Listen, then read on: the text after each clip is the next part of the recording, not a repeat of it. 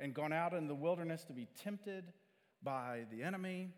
And then he comes back from the wilderness and begins to teach. And this is that story. So I'm going to read uh, from Luke chapter 4, verses 14 through 19. I invite you to follow along. We'll put it on the screen as I read it aloud. And then when I finish reading it, I'll say, This is the word of God for the people of God. And you all respond, Thanks be to God. All right, Luke 4, verses 14 through 19. Jesus returned to Galilee in the power of the Spirit, and news about him spread through the whole countryside. He was teaching in their synagogues, and everyone praised him. He went to Nazareth, where he had been brought up. And on the Sabbath day, he went into the synagogue, as was his custom. He stood up to read, and the scroll of the prophet Isaiah was handed to him. Unrolling it, he found the place where it is written, The Spirit of the Lord is on me because he has anointed me to proclaim good news to the poor. He has sent me to proclaim freedom for the prisoners and recovery of sight for the blind, to set the oppressed free, and to proclaim the year of the Lord's favor. Then he rolled up the scroll, gave it back to the attendant, and sat down. The eyes of everyone in the synagogue were fastened on him. And he began by saying to them, Today this scripture is fulfilled in your hearing. This is the word of God for the people of God. Thanks be to God. There's some language in there that may not be familiar to us moderns, like Sabbath and synagogue. It, it helps us to know them. But if we were going to tell this story in a more modern vernacular, what we might say is Jesus went to church that Sunday and read the Bible out loud to the people. I wonder if they were expecting to see the Christ that day when they got together, got the people, got their offering, and went over to the synagogue. Uh, Bishop Tom Berlin, in his book, Courage, says the people probably wanted their synagogue to be a shelter from everything going on in the world, a place where things calmed down, not spun up. He says, Most people think of worship as spa time rather than a time to receive marching orders. Do you ever go to church expecting Jesus to be there? and to say something to you? What we hear from Jesus in this story is clarity. Clarity about his purpose, his identity, his life. Berlin calls this passage Jesus' mission statement. In the interpreter commentary, Carol Lakey Hess calls it the center of the gospel. So it's fitting that we would come to this passage in the season of Lent. Because Lent has historically been, for followers of Jesus, for the church, a time of recentering,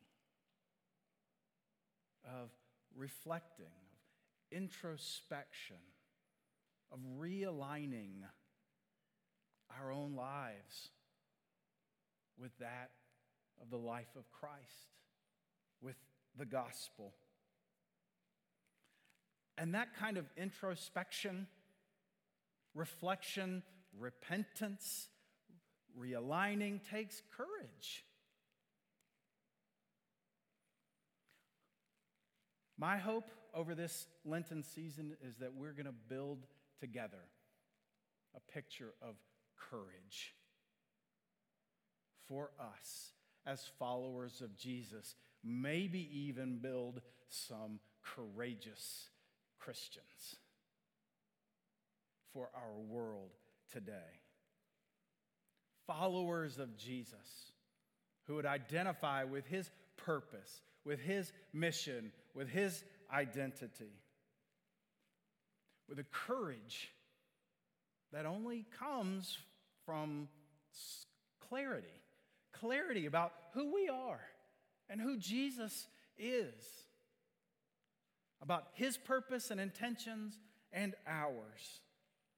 Clarity about our identity, our way of living and being, the very root of what moves us and drives us.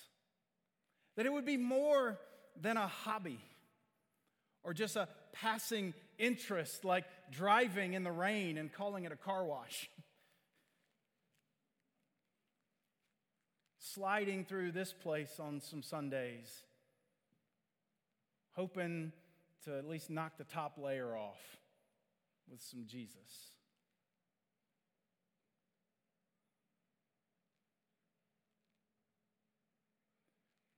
But rather than that, for our lives of faith to be purposeful, to be full of purpose and intention.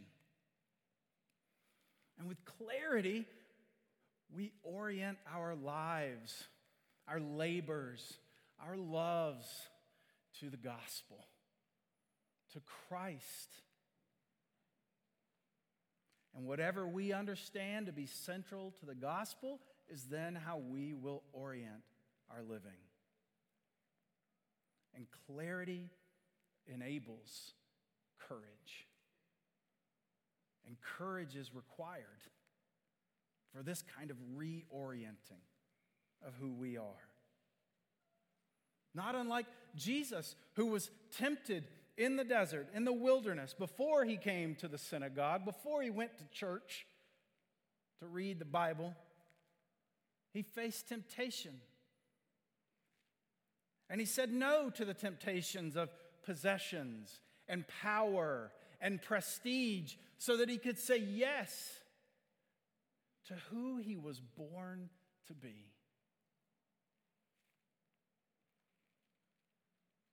That type of saying no so that he could say yes, that type of sacrifice is foundational to our understanding of the practice of Lent. Sacrifice, saying no, so that we can say yes. Saying no to trying to get your God to work for you,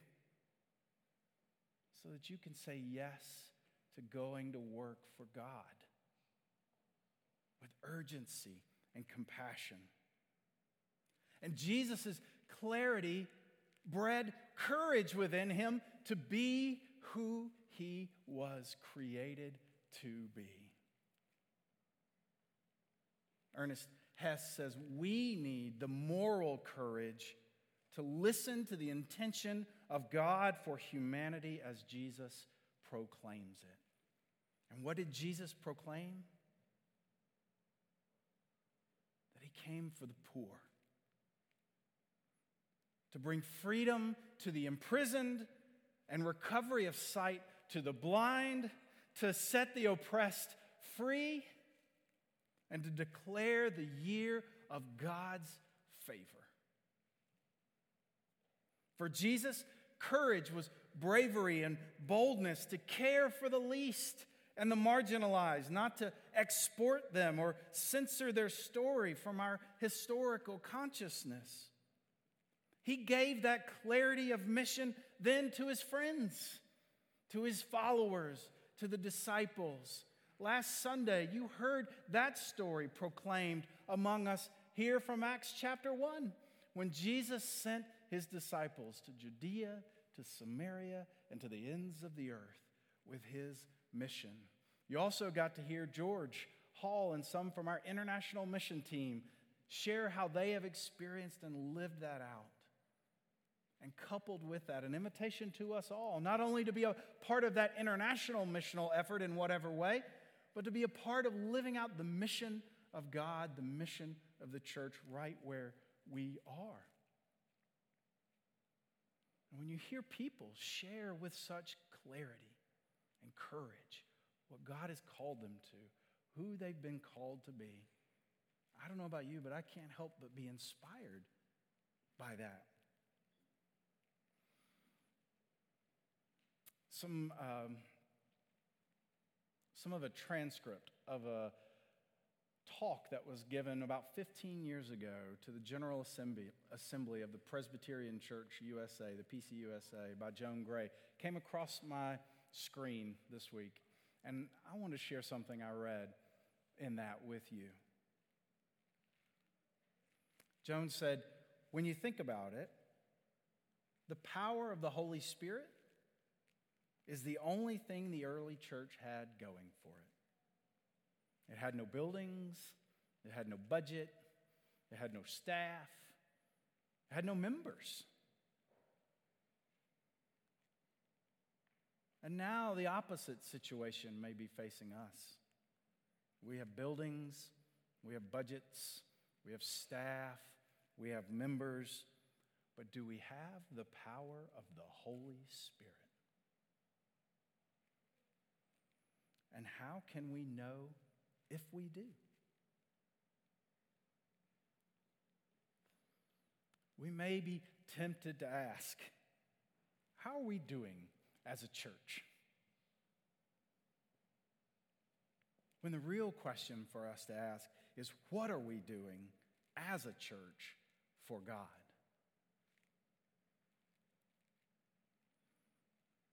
I give so much thanks for the leadership of this church.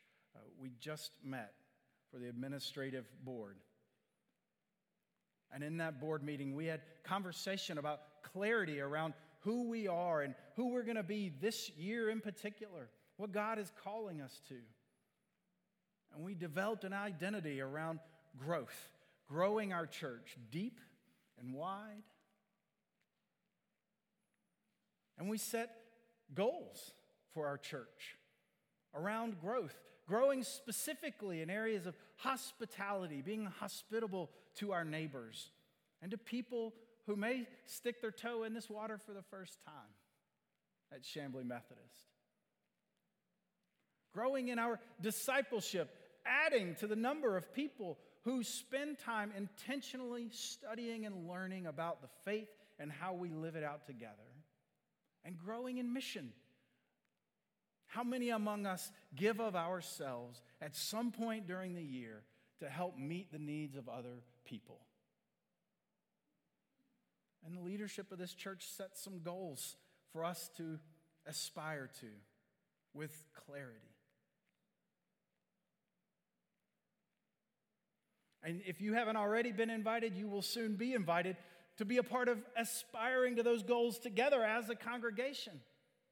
Whether it be being hospitable to folks in some intentional way on behalf of your church, or spending time in study and developing and growing your own faith, or in missional efforts and outreach and opportunities through your church.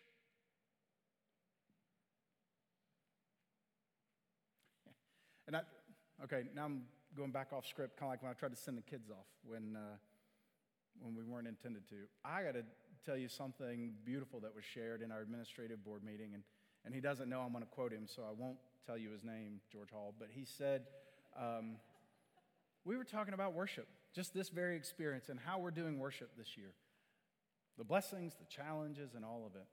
And, and George, I, it was just downright profound that he shared in that meeting that in a world that is so divided,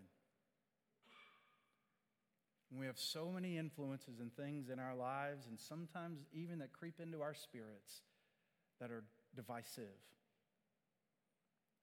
That for this congregation to be able to bring different styles of worship together at one time and one place in one room, just the very willingness to do that and deal with whatever uncomfortability or uncertainty or lack of personal preference meeting that comes with it, for us to be willing to do that together is a witness and a testimony to our world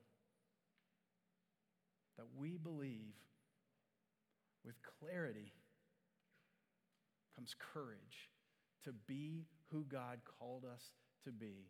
And our world needs now some witness to unity, to the power of the Holy Spirit of God to bring us together in the name of Jesus, with and in spite of whatever might separate us or divide us. That we can bring it all. So when somebody says to you, Oh, what are y'all doing at church? Oh, y'all are doing that, and that never works. People used to try that. Are you sure you like that? You can certainly go, Well, I don't care for this or that. But but surely the clarity and courage of the Spirit of God would then lead you to say, But you know what? That's not what's most important. what's most important is what Jesus is calling us to do and be for the world. And we're doing that. We're going to be about that.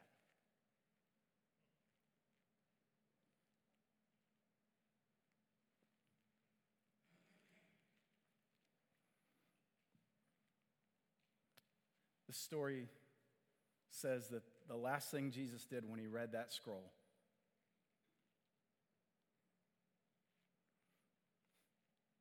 when he said, I have come to set the captives free.